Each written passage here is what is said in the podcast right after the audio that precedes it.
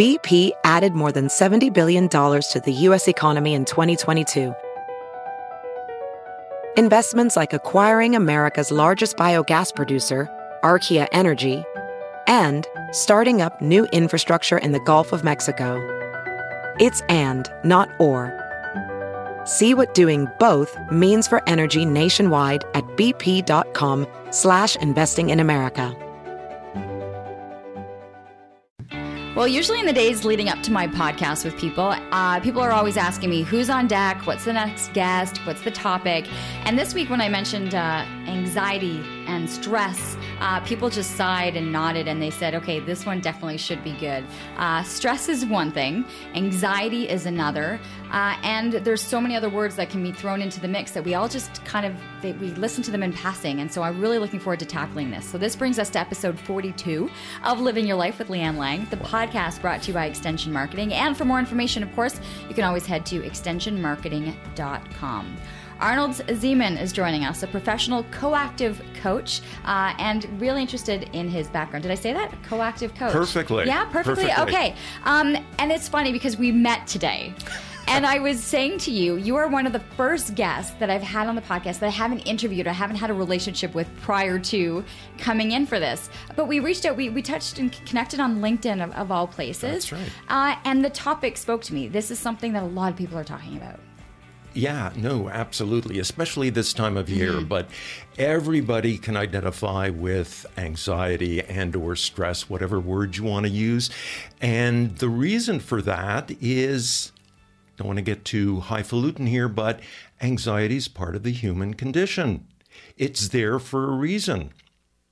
Okay, so we we use these words. We can say like, we're anxious, we're stressed, uh, we're just we're kind of feeling bl- the blues. Uh, we're dealing with depression. I mean, these are all words that kind of get thrown out, and yet there is a significant difference uh, between them and how we should be viewing it. It's different to be a little stressed than to be dealing with anxiety. And and this is something that you battle and that you face every day with your with Exactly. your the clients and the people that you work with. Exactly. So, um, well, a couple of things in, in what you've just said um, anxiety, depression.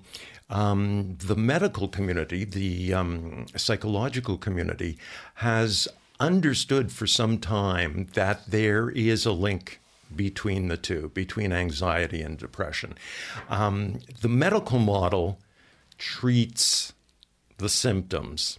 Um, so it's not always clear where the where the boundaries are. I don't feel like I can really talk about depression. I mean, an expert might say, "Oh, you you have some bits of depression," and perhaps I do. Um, uh, what I feel I can talk about is anxiety. And uh, you know your your point about the language, yeah, it's in our everyday language, and um, they are different things. They're kind of like on a continuum. So um, it's normal for people to, given different situations, to get anxious. That's that's perfectly normal, and in fact, it's called situational anxiety. So you may have to give a public speech. That wouldn't be a problem for you. But um, for most of us, you may have to stand up in front of a lot of people and and talk and you get um, you get stage fright or you can't do it. Um, when that situation is over or removed, you've avoided it or whatever, you're not you're not anxious anymore. So that's one type of. Am I talking too much? No, oh, God, Arnold, we've got an hour. You're going to be talking plenty. Let me tell you. Oh, I'm just warming so up. I I know. I it's one thing, right, to be a situational anxious, right? That you've got a competition, you've got a high stress uh, Yeah. presentation. Absolutely, there are people who, from the morning, from the moment they get up, That's right. right it, it can be debilitating and and this is where you come at this from a dare, very different perspective. Because at one point you weren't the expert talking about this. You were very much suffering. Very suffering much from very from much this. suffering. And it's it's an ongoing um, you know it's an ongoing fact of a fact of my life. So the the the real big difference between um, an anxiety clinical anxiety or an anxiety disorder and the situational stuff is for um, the anxiety condition, there usually isn't um, an identifiable reason or object for being anxious. You're absolutely right. You wake up in the morning and you feel this dread. It's in your body. There's, you know, you ex- you just you you're not sure why, but you expect bad things to happen and am I safe? How am I going to deal with that? And so for a long time, um, the way I dealt with that was partly through uh, medication, and still, you know, I, I'm not a, um, I'm not against medication. I think it can be very helpful. It is, it is for me. Um, the other way I dealt with it is a, a classic uh, kind of mechanism, avoidance. So things that really stressed me out or made me anxious um, like driving. I just avoided driving, avoided, you know, getting a getting a license, doing things like that. At can I can I ask like when Yeah. when for you like were you an anxious child like am, am I allowed to use that word anxious already in referring to things when when do you feel that for you in your experience you you kind of thought no one else is seems to be going through it exactly like me Beautiful question. Um, the short answer is yes, absolutely. Um, just the sense of otherness that um, uh, me as a kid, I wasn't, I didn't feel the same as my friends my age. I didn't feel that they had the same kind of family that I had, the same kind of parents uh, that I had, and and the same kind of, I- I didn't express it in those terms then, the same kind of family dynamics. So yeah, there is. Um, I would I would say um, some of it has the roots in that. Some of it also, in my case, uh, probably has the roots in a, a predisposition to to be anxious and and like who knows how to identify that and make that more precise. Um, about 20, 25 years ago, a psychologist in the States um, identified a trait, not, um, not a disorder, but a trait called highly sensitive person. HSP. Her name's Elaine Aron. And um, when um, uh, highly sensitive people have um, um, how to put it, unfavorable uh, development experiences as a child, they can be more prone to anxiety, depression, and other uh, other situations. All of that, I think, plays into, you know, my own situation. Um, was it a healthy were you uh, parents involved were you they were non-involved No. Um, you know, my parents had their own uh, kind of issues. My younger brother uh, was disabled. Um, died when he was 11 i was 13 um, so a lot of my mother's focus was on him. My mother um, was anxious herself. So um, there was kind of a um, you know i don't need to look after you. You're healthy. I need to look after stanley and myself because i'm i've got a case of the nerves your mother recognized that she had yeah, she, I don't think it was ever treated successfully. She just uh, endured it um, uh, for her life.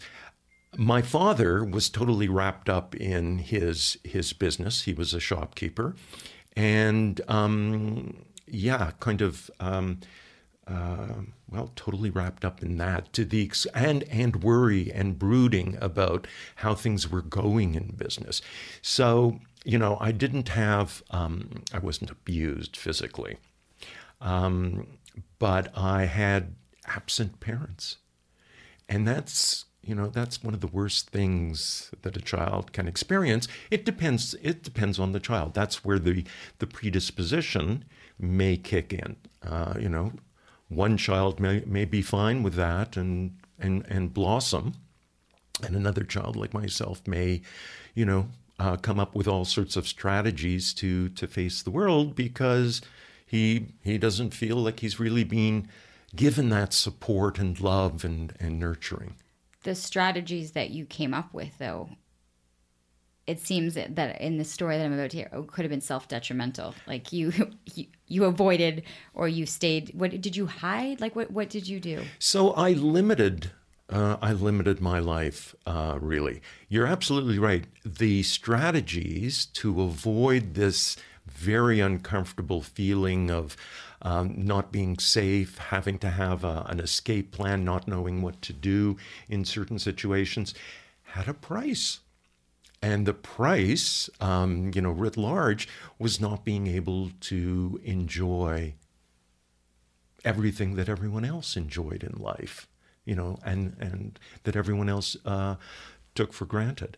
So my story involves, and this is, is jumping ahead, and I'm, I'm willing to, to go back, but to give you an example of avoidance, um, out of university, um, I my family was in Montreal. I came to Ottawa because of a job offer at uh, at what's now called Global Affairs. So um, I was in the foreign service stream, and I realized, like really early on, how did I get here? Okay, I wrote exams. I applied to write the exams. I was interviewed. Uh, they thought I did well enough to make an offer. But now I'm going to be sent to to places where, you know, at least in Montreal and Ottawa, I know what to do if I have a panic attack. You know, I know where to get help, but being sent to India or Bangladesh or um, Senegal, uh, that just terrified me how did I deal with that? I left um, probably what was uh, going to be a very promising career at what was then called external affairs, now global affairs.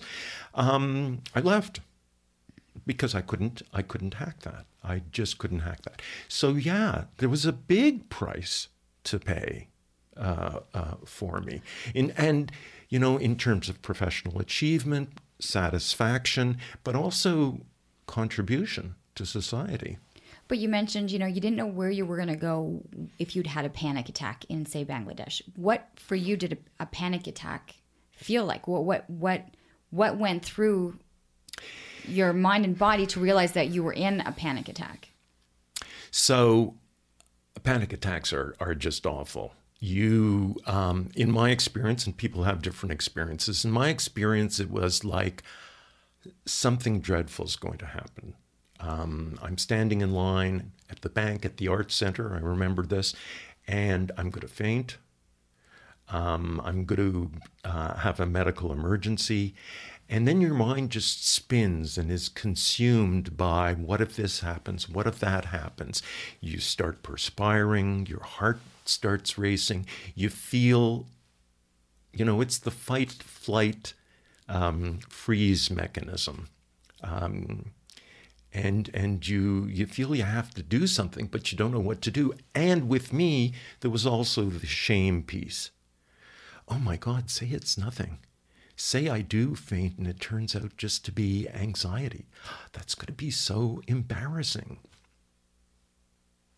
hard to I'm I'm I'm looking at you and I'm not sure if, no. if you get it. Well, it's I, really... I do get it. Like, well, I, I feel for you. Thank you know, you. I, I feel for you that, you know, I could have been standing in the bank line next to you. That's right. And I'm just going about my day. And there's another individual who's in front of me who feels like the world is caving in on them. And I wouldn't know the difference. And you're just sitting there, you know, in a mad sweat trying to just exactly. get through the day. And I'm assuming that this is what people are experiencing. And you were at least out and about and trying to live and, and out. There are people who are aren't even leaving their homes, That's leaving right. their beds, leaving anything because it's like why why bother? I'm just going to have this panic attack while I'm at the bank.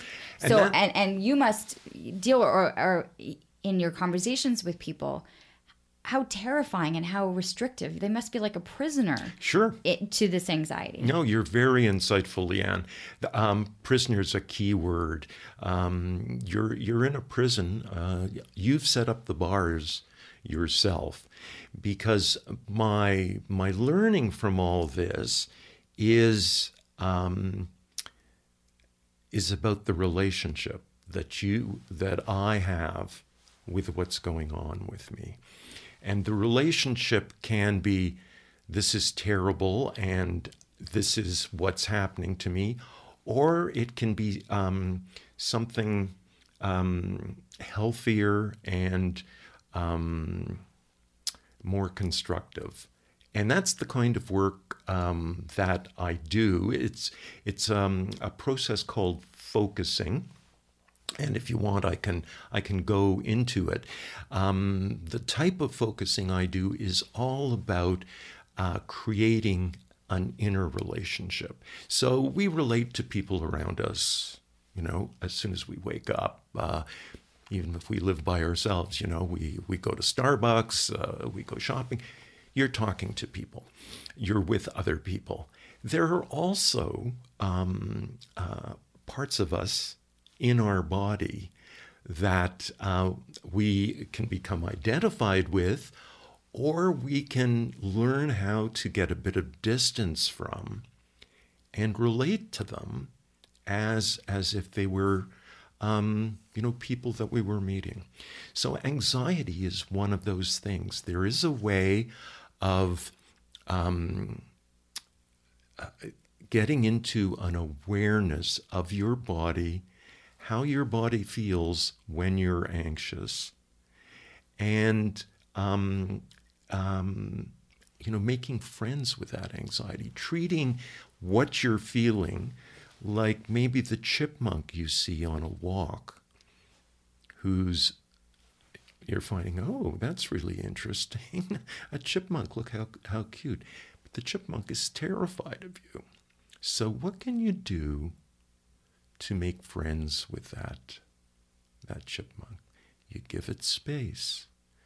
You don't try to get it to do anything. You don't judge it. You're not aggressive. You're compassionate. But the big thing is you give it space until it realizes, oh, this is probably not a threat, and maybe it'll let you get a little bit closer. So that kind of work is what focusing work is. Uh, with somebody who facilitates that, it's it's um, it's elaborate and yet it's very simple because it's very human. Some people can do it very naturally. It just comes naturally to them to to say, "Oh, geez, I'm feeling something in my chest. What what is that?" To approach it with curiosity, without judgment, with kindness. You know, it seems like okay, I'm going to give the chipmunk some space. Uh, that it could be viewed on like there's a simple solution or uh, you're not saying it's simple but that it takes time to be able to, to to create this skill within you that you can have this conversation with yourself and yet if your heart is racing or your chest is tightening uh, and you're immobile like at what point are you are you going okay i can do this myself or to be able to have the outreach to people to say I'm going through this and I, I feel immobilized by it. So, talking to people, the key is uh, for me is relationship and anxiety. And I'm by relationship, you know, I don't mean something romantic. I mean being with other people um, and being able to let people know um, how you're feeling and and get a friendly ear, not a oh, you know, just pick yourself up. Yeah, well, uh, come on. How often did you hear that? Just get over it. Just well, get over it. Just move on. Just don't think about it. Not helpful. Right? Like how that would be I would say 90% of a person's normal reaction would be like oh, get over it. It's not that bad. So this is very uh, you're right. This is very counterintuitive. You know, why would you why would you want to make friends with something that feels so awful? Be, well, the question I'd put to, to people who say that is Have you ever tried to drive it away? What, you know, how, how does that work for you? Um, trying to uh, control anxiety, manage anxiety, tame anxiety, those, if you treat anxiety as an enemy, so when you were younger then, I mean you were saying that you didn't want to go get your driver's license you have your driver's license. I do, but I don't drive, Leanne. I took an Uber here. So you don't drive? I don't. To this day. So you've never you you I Never- got you uh, you got you ended up getting your driver's license, but you don't drive. exactly. It's it's great for ID. So, okay, I just assumed you drove here. You know, we, we, it's a snowy day, and I'm just like, oh, you know what? Yeah, I think we make an assumption. You have chosen that you know this part of your life brings you anxiety. Would you say that you have made friends with this aspect, or that you have made adjustments in knowing how you're going to get to and from your whole life? I, I that's a big thing to pass up the independence of, of driving. I mean, it must be so much easier now with Uber. but uh, I'm sure it wasn't like that 30 years ago. No, you're right. No, I mean, yeah, you, you have it in spades, um, and and keeping quiet about that is is also a burden that I had. You know, I would tell people if I had to, but I wouldn't come out and uh, meet someone at a party and say, "Oh, by the way, I don't drive," because there was shame about that, and there, you know, there still is some shame. So no, I haven't made friends with that specifically. Um, uh, you know, that's. It's it- not like you can deal with anxiety. Okay, let's go through my to-do list. I'm Okay, what, deal what with the would drive. what would your list say, if you don't mind? Okay, and you talk about this, right? Shame is one thing, but being able to talk about it, the language is, is another. What would your list look like? I already know now you don't drive. right. What, in comparison, because I think people at home are making a checklist. What is it that they suffer from, or what is it that they experience, and and and kind of put the variables on these lists. Like, could you make a list of the things that you know affects your life differently than the average? I don't want to say average person, but like a person who isn't dealing with who Who doesn't deal dealing with yeah. this? Yeah, so um, driving's one, Mm-hmm. swimming is another. Don't swim. Never learned to swim.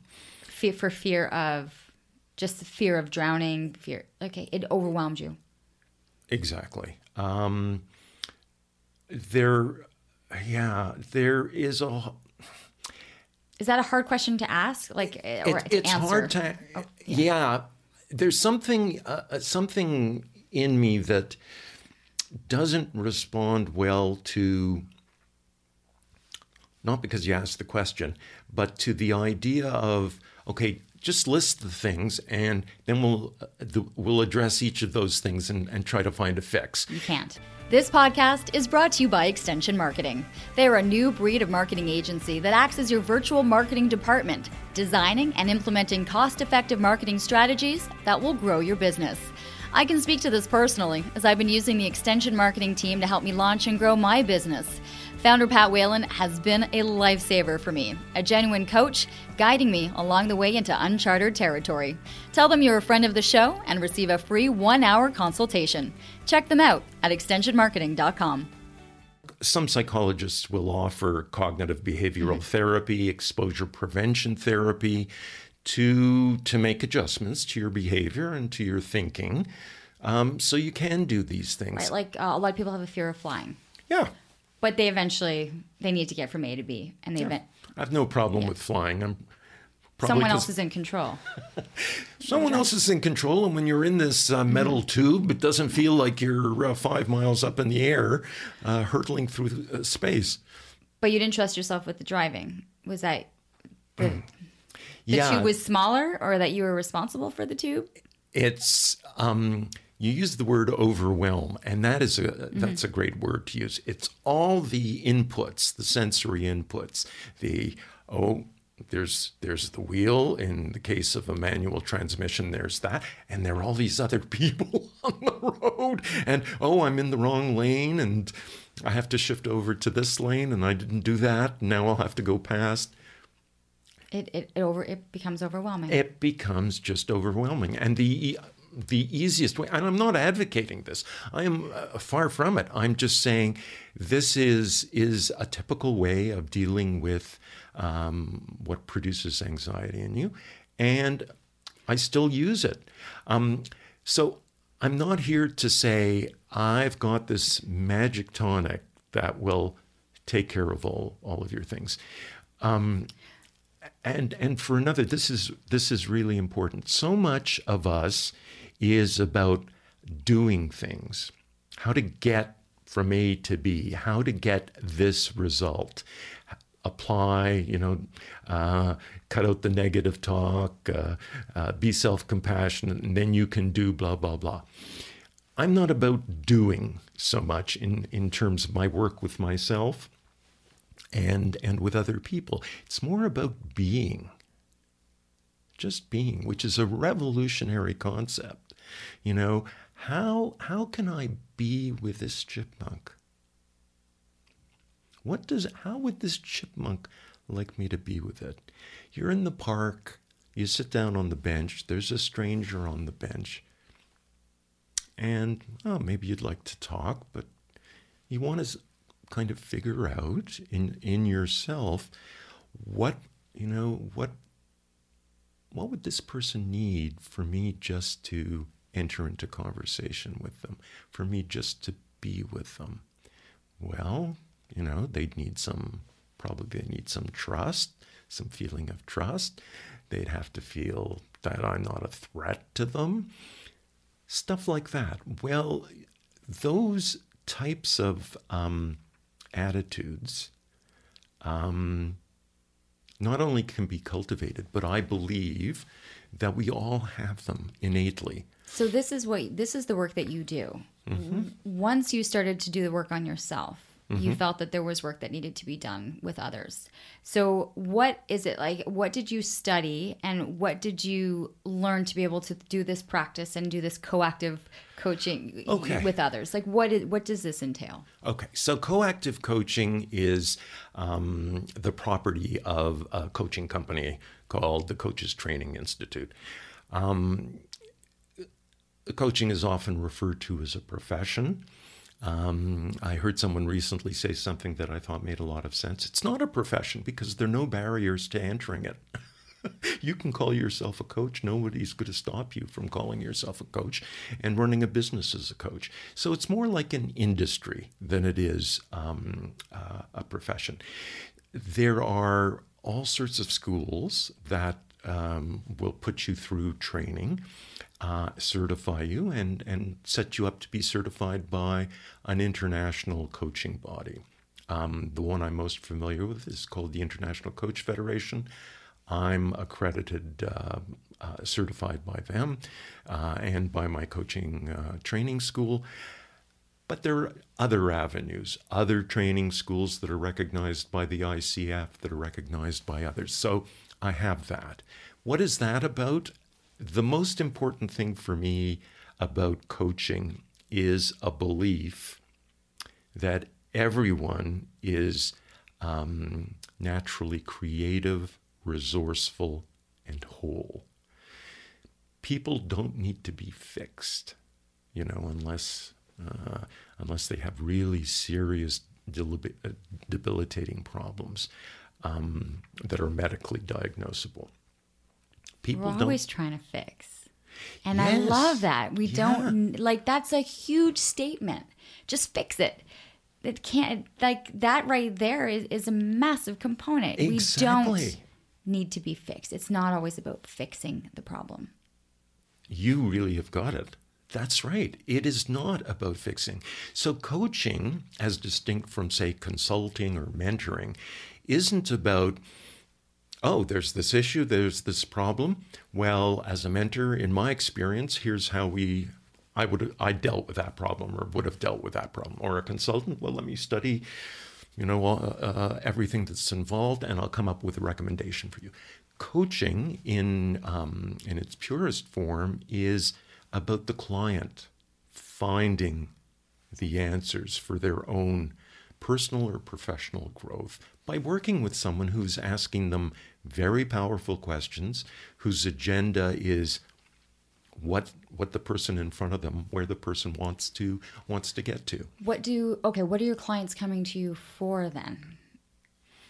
So like yeah it, are, are, you able to kind of give me a sense of of what in a day would a client be like or the situational issue like?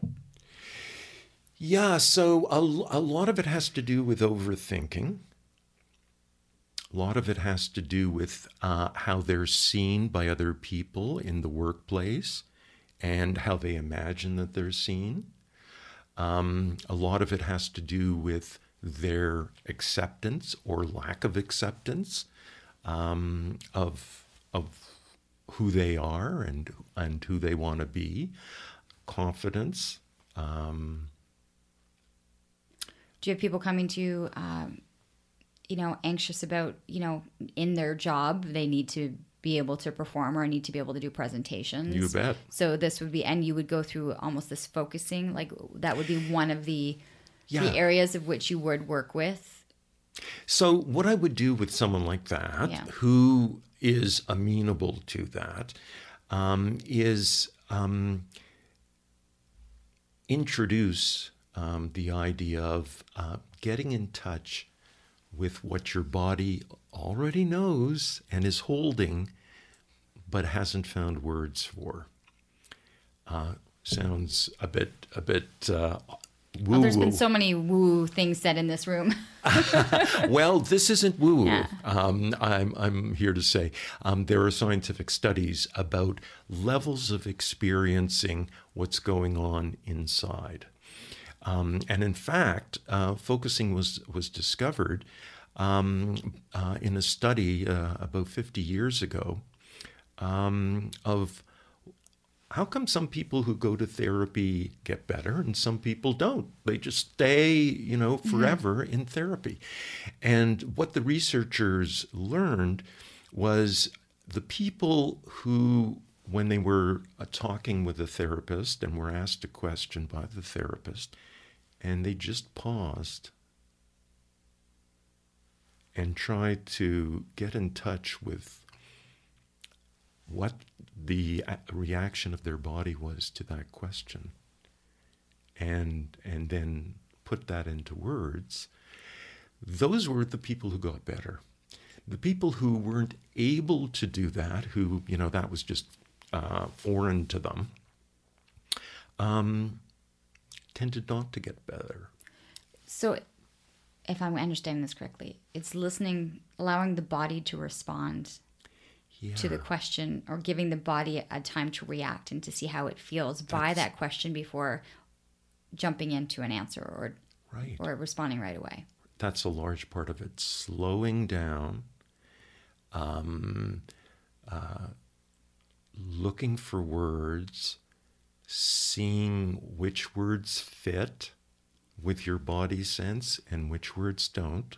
For example, um, you know when you uh, have forgotten someone's name and you're trying to remember their name and you can't you, you can't come up with it. How does that feel? versus um, that's the name.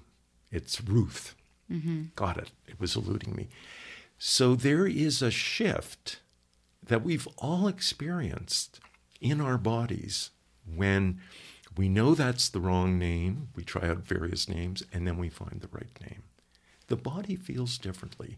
And if you can get in touch with that, and you can because it's it's a very human thing to do, although some people need to be taught it, like myself. It wasn't natural for me. I'm really uh, into my head and, and all sorts of intellectual ideas. Um, you, you can you can get insights, you can get information, you can get a um, a shift in how you feel. So, for somebody to get back to your question who has a, a presentation to do uh, in the workplace and is really uptight about that, rather than coaching them on um, practicing, on writing it out, on on going over it in front of a mirror, maybe going over it with their spouse, seeing what the reaction is. What what I would do is take them through this process of seeing what what their body already knows about that. And so it's not a simple, it's not a recipe and oh, so if I do these things this will happen. No, it's like what I said about the name. Oh, that's it. I feel differently now. I feel more open. I feel more something is right now with me. Is Do you get what I'm trying to say? I, I do. And I'm assuming there was a point when this happened with you. Like that you would have had your own transformation of, of figuring all of this out because I mean you passed up a really good job. I mean, you think about it now. Tell me. That many Tell years me ago, about you would be enjoying life right now. Yeah. Like, you know, that this something needed to happen for you to be able to get to this point. Yeah, well, I mean, that's absolutely right. And let me put it in, in these terms. I've learned through my coaching experience and through my training and focusing um, that everything, even the stuff I haven't enjoyed, but everything I've experienced has gone into making me who I am. And so it becomes really important to accept that, accept the parts that I may not like as having, you know, having a real bearing on uh, how I've turned out as a human being. Um, so, yeah, I, I passed up uh, certain things, but I have a different, a totally different sense of who I am in the world, how I want to be with people, um, what what matters to me in terms of how I live my life. Um, I love this uh, this quote that's just coming to mind. Uh, the American author, um, um I'm going to get his name. No, George Saunders. So um, he's he's primarily known as a, a short story writer. Um, his first novel was called Lincoln in the Bardo, um, and um, so he is quoted as saying that his biggest regret in life is when he could have been kind and he wasn't to someone else. I mean, that just just really touches me deeply in in a way that talks about you know what this thing of being born and living on earth has is about. Kindness. yeah. The lack of yeah kindness to other people. Um, there's another uh, quotation I, I like that's related. Be kind because everyone you meet is fighting the same hard battle we're all in this together. We're all humans experiencing um, a lot of joy and triumphs, but also uh, sadness, sorrows. And I think for me, it's important to connect with people uh, on that basis and to support them. how are we dealing with it differently though when you talk about someone who's dealing with anxiety who as we mentioned everything becomes over overwhelming to someone who might be then dealing with depression. The same two the two people not wanting to get out of bed one is feeling like the everything possibly could, that could go wrong could go wrong with someone maybe dealing with anxiety. And then the darkness or this how different is it then for someone dealing with depression?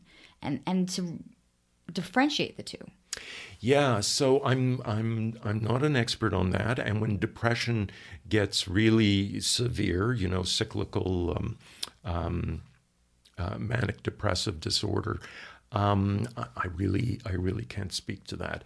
What I can speak to is when when people learn about oh there is something I can do for myself here in addition to seeing a psychiatrist, a psychologist, to taking medication, all of which I, I, firmly believe need to be on the table. But there, there are other uh, avenues, and one of them um, is, is what I've been calling focusing. Um, how, how is that uh, different? Well, um, in the hands of a facilitator or a guide, you would you would lead somebody um, through what what they're experiencing and um, how they're experiencing it. So focusing is about how. It's not about what. What's this? What's causing this? How am I going to change this? Focusing is about how am I going to relate to this stranger this strangeness, this chipmunk that might be afraid of me. I've been throwing quotations at you. There's um, uh, another one that I, am I'm, I'm fond of. Um, nothing inside us is our enemy. Everything inside us wants us to live further. So uh, I'm sure you you've heard, um, you know, well, um, when you're anxious, when you're depressed, when when this happens, there's a good reason for it. Your your body is trying to get you past something, and this is the only way it knows knows how. Um, it could be a short term thing though, or it could be a long term thing, and, and I would I would assume those that are dealing with this long term. Are you not looking for like an end in sight? Yeah. Like, are you like are you not striving for that light at the end of the tunnel like i would think that there it need that they would want to feel an a finish line of some sort that they've so it's yeah no that's very natural uh, a very natural expectation the finish line or the light in the tunnel has to include the if i can say crap mm-hmm. that you don't like that you want to get rid of it's coming with you because yeah, because it's a part of you. It's it's something that made you who you are. And the best thing you can do to it is to honor it, respect it, um, and not identify with it. Okay? This isn't me being anxious. This is a part of me. This is somewhere inside of me that's feeling anxious. And I'm just going to see if I can be with how that feels in my body. I'm going to see if I can sense how it would might like me to be with it. I'm going to see um, how it sees things from its point of view. I'm going to ask. Uh, it doesn't want X, Y, and Z to happen what does it imagine might happen if X, Y, and Z occurs? So it's all about how you treat you treat this, and yeah. Um, so describing it, uh, we're limited. Uh, people who who go through it, um, something something happens. It's really on an experience mm-hmm. level. I'm I'm thinking there's a lot of people who are will come to you having lived with this, having having seen where it's held them back in their life and are seeking help so that they can further to do things. There could be things that, and people listening, you know, for the timing of this, the holidays. Yep. They've got family coming over. They've got financial, I would say it's financial stress, uh, anxiety of entertaining, anxiety of family. Like, how are we over the next couple of weeks getting through what is typically a very stressful situation where some will just say i'm stressed for the holidays and some will actually have a negative reaction to what is supposed to be a festive time of year. And then you feel guilty that you're not in this joyful yay we're going to do all this stuff because you're just like you're dreading it Exactly. That that really complicates it or com- compounds it. I'm supposed to. Mm-hmm. Yes, we're supposed to. I'm supposed way. to be happy. I'm supposed to enjoy family, and and Uncle so and so is really ticking me off and pressing buttons. Um, I don't have a magic solution. What I can point to, though, is the benefit of slowing down, pausing recognizing what's going on inside. Oh, that's really a trigger. That's really annoying me.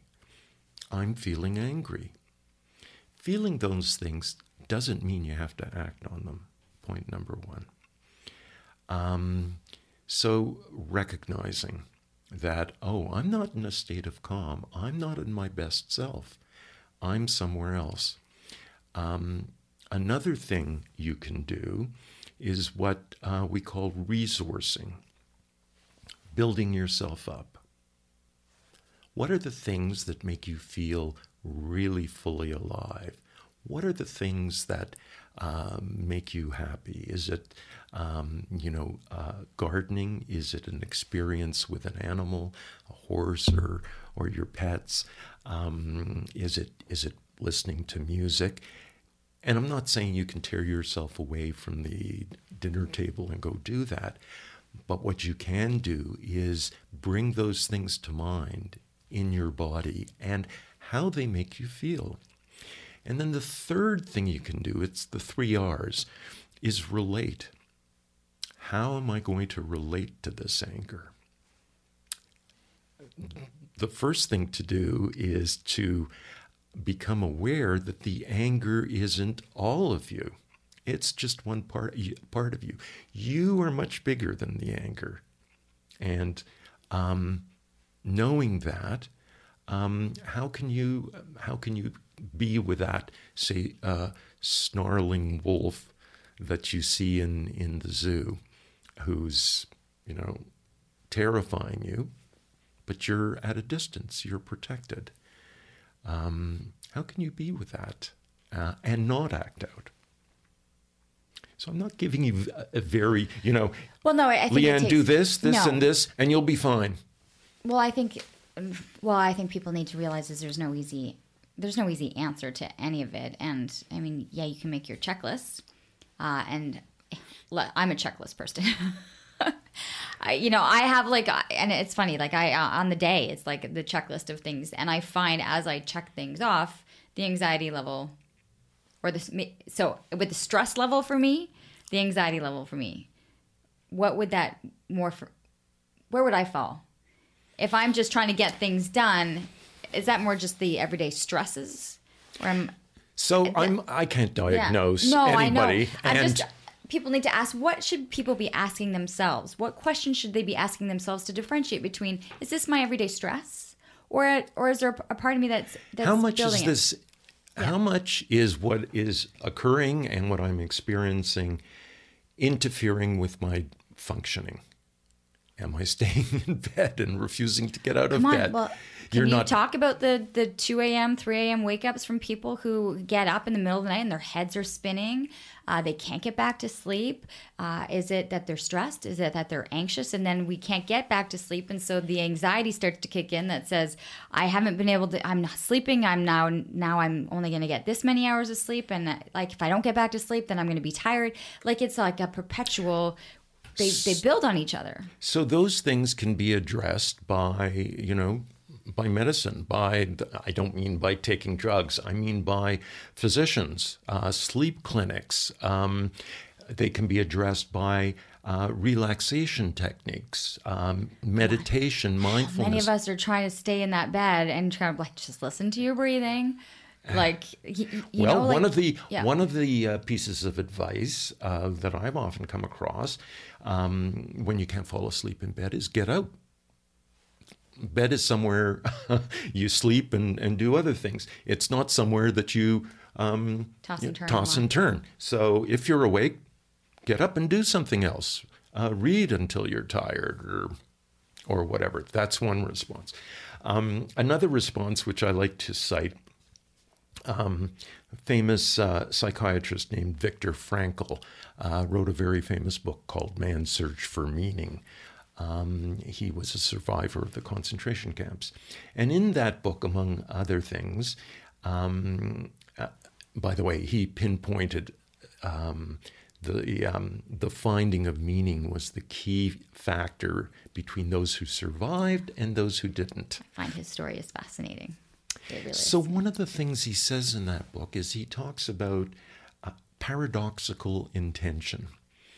Um, and I've, I've tried this. I don't always come back to it when I, I can't sleep, but it's forming the int- intention very actively and aggressively I'm going to stay awake. There's no way I'm going to fall asleep. I'm just, I am going to stay awake until it's time to get up. Often, what will happen is, and that's the paradox, first of all, you'll laugh, and yeah. that's a good sign. It's like, yeah, this, okay. this is crazy. The other thing that'll happen is you start to feel tired. Your body says, What? you want me to stay up? I'm tired.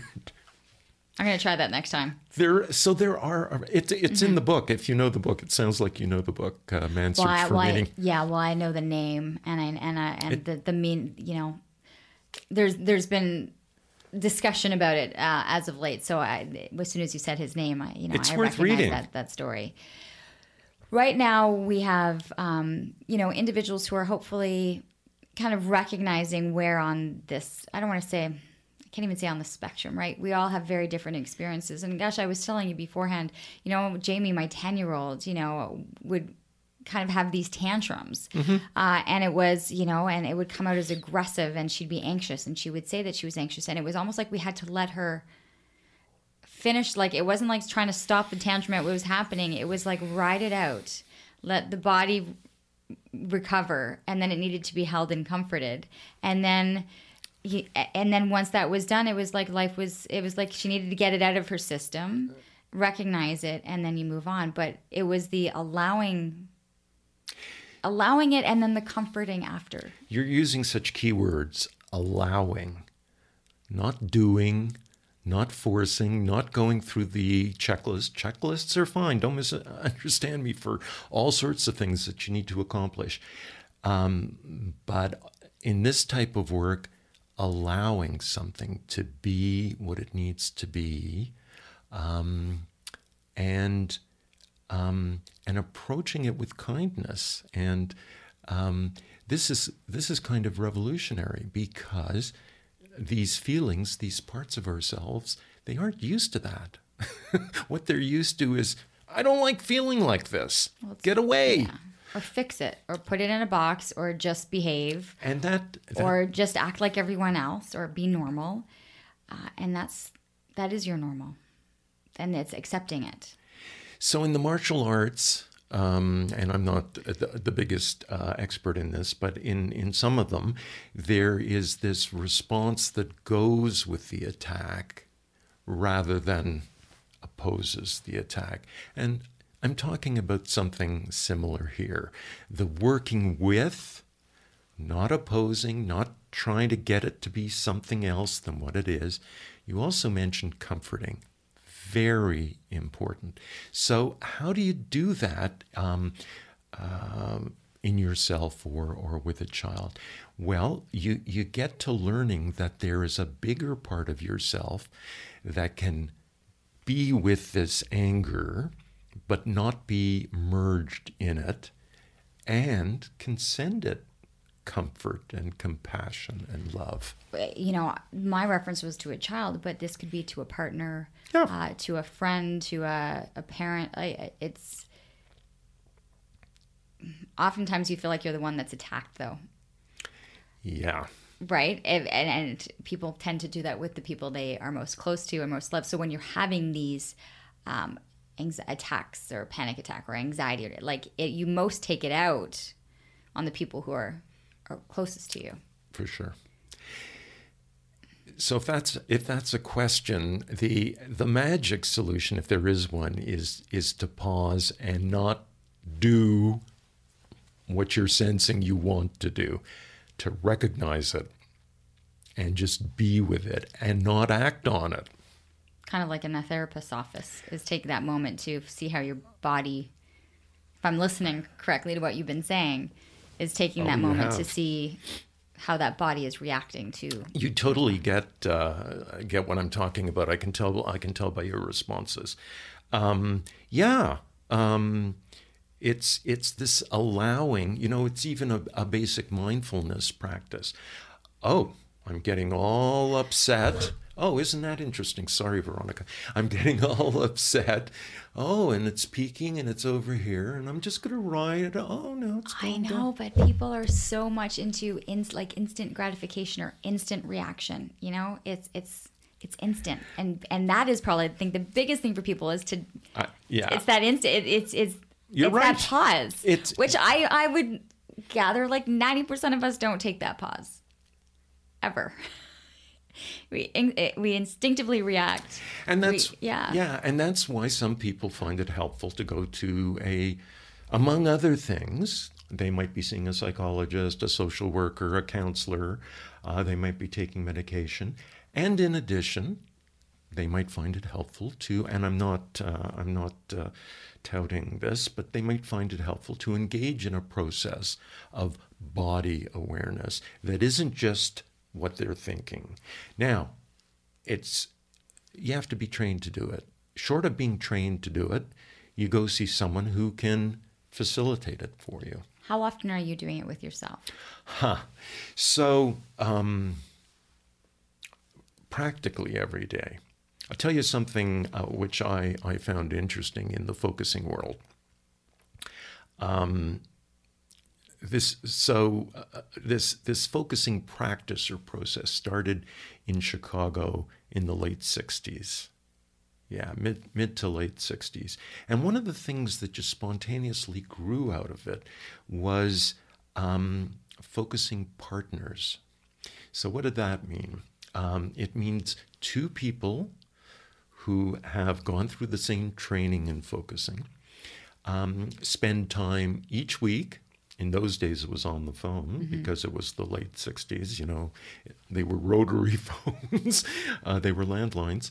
Um, they'd spend an hour each week with each other and one of them would be the companion while the other one focused and then they'd switch um, roles so i have about three of those partnerships right now. Um, one of my partners and it's great in the internet age. One of my partners is normally in uh, Colorado. Um, they're in Australia. We're focusing later today. Even with the time change, it'll be eight in the morning tomorrow for for them, and um, and uh, late afternoon for me. Um, another one is in California. So you go through this process that you take your own clients through, and you do it almost daily or often to keep yourself? Does it keep you balanced? Like, what does it do? It's about presence. It's about being present to what you're experiencing uh, fully and allowing yourself to have that experience and seeing what you can learn from that experience. You may, uh, in a focusing session, um, sense something that wants to do A and something that says, no, that's a stupid thing to do. Don't do that. Well, the beauty of focusing is you don't have to decide, you don't have to choose. That's part of the focusing attitude to respect both of those parts and see what they need, see what they're trying to tell you. I think for some for some people, they're going to go this is the, this this isn't for me, right? They're like. I I I can't grasp it.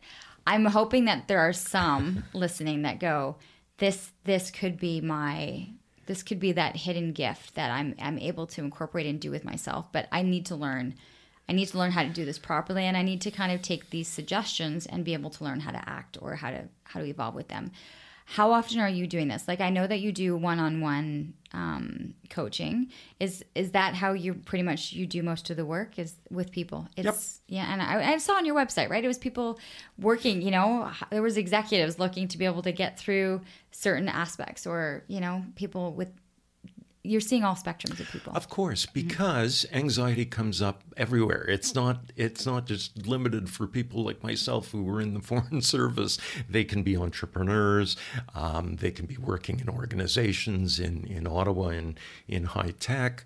Um, they can be working in the arts. Um, you know they could be not working at all because they could not... They could be not working at all. Now that's you know that becomes uh, an issue in terms of uh, of payment um, I'm in a situation in life where that's not the driver for me, so um, you know I'm I'm happy to discuss that with with people. Um, but you're right. The first thing is um, people have to be interested in exploring mm. it. If they think this isn't for me, okay, I'm not trying to convince you. Um, great, you know, more power to you. But for some, this is this is that could be that key. I would like to see it on the menu of choices. Mm-hmm. Um, uh, available for people. And un- unfortunately, in Ottawa, okay, there's focusing is very uh, as a, as a, um, as it's developed, it's been very um, non-dogmatic. So what do I mean by that? Well, it doesn't have to be done this way, uh, and people have taken it different ways. So there are there are developments in um, what's called whole body focusing. Um, what I'm interested in, inner relationship focusing, domain focusing, biospiritual focusing. I mean, the list goes It's- on and on because people have different have different interests um, in it. The way people can find out about it is on on the internet. There's a website called Focusing with one S um, dot org. Um, it's the website of the um, international body that regulates focusing. Okay. www.focusing.org. Yeah. Okay. And if people are looking to get in touch with you, So my name Arnold Zeman Coach uh, dot uh, com. okay. Yeah. I will have that. I will have the information as always in my newsletter. I know it's funny because I'm going to say we're well over uh, like the hour. Yeah. Uh, are yeah. we? Can you imagine? I know. I I have no sense of time. I love talking about this, and you know, I figure, okay, I've been dealt this hand in life. How can I help? Maybe I can help people with what I've learned, what I've experienced, uh, how it's affected my life. Uh, being open about that. There's nothing to be ashamed about. Yeah, I think I think having the open dialogue is, is a start, uh, and comforting, kindness, uh, and and being, the doing and the being, so two uh, two main things uh, also. Arnold, thank you so much. You're welcome. Uh, good luck to all of you who are at least uh, kind of dealing with this on on a day-to-day basis and some of you who are going to go this this will pass the holidays will pass the the, the shopping the festivities uh, and to be able to di- differ- differentiate and know the people around you to differentiate between what they're actually going through and whether you are at that bank and seeing someone in front of you like i can't imagine what Thank what you. that experience uh, must have been like uh, so i really appreciate it Arnold, That really thank you so speaks much to who you are as a person. no, really. I- well it, it, To put it in to those put it, terms. To put it to understand uh, the people that, are, that you're surrounded by. With that being said, you're number 42 of the podcast. there are 41 others that, that are available. If you have the opportunity, please uh, listen. There's uh, such a variety of guests on the Living Your Life with Leanne Lang podcast. If you have the opportunity, please uh, leave a comment or subscribe or let other people know and share the, uh, the dialogue, share the podcast so that we can spread uh, all of this information as far uh, reaching as possible. That's, uh, that's a wrap. Episode 42 of Living Your Life with Leanne Lang.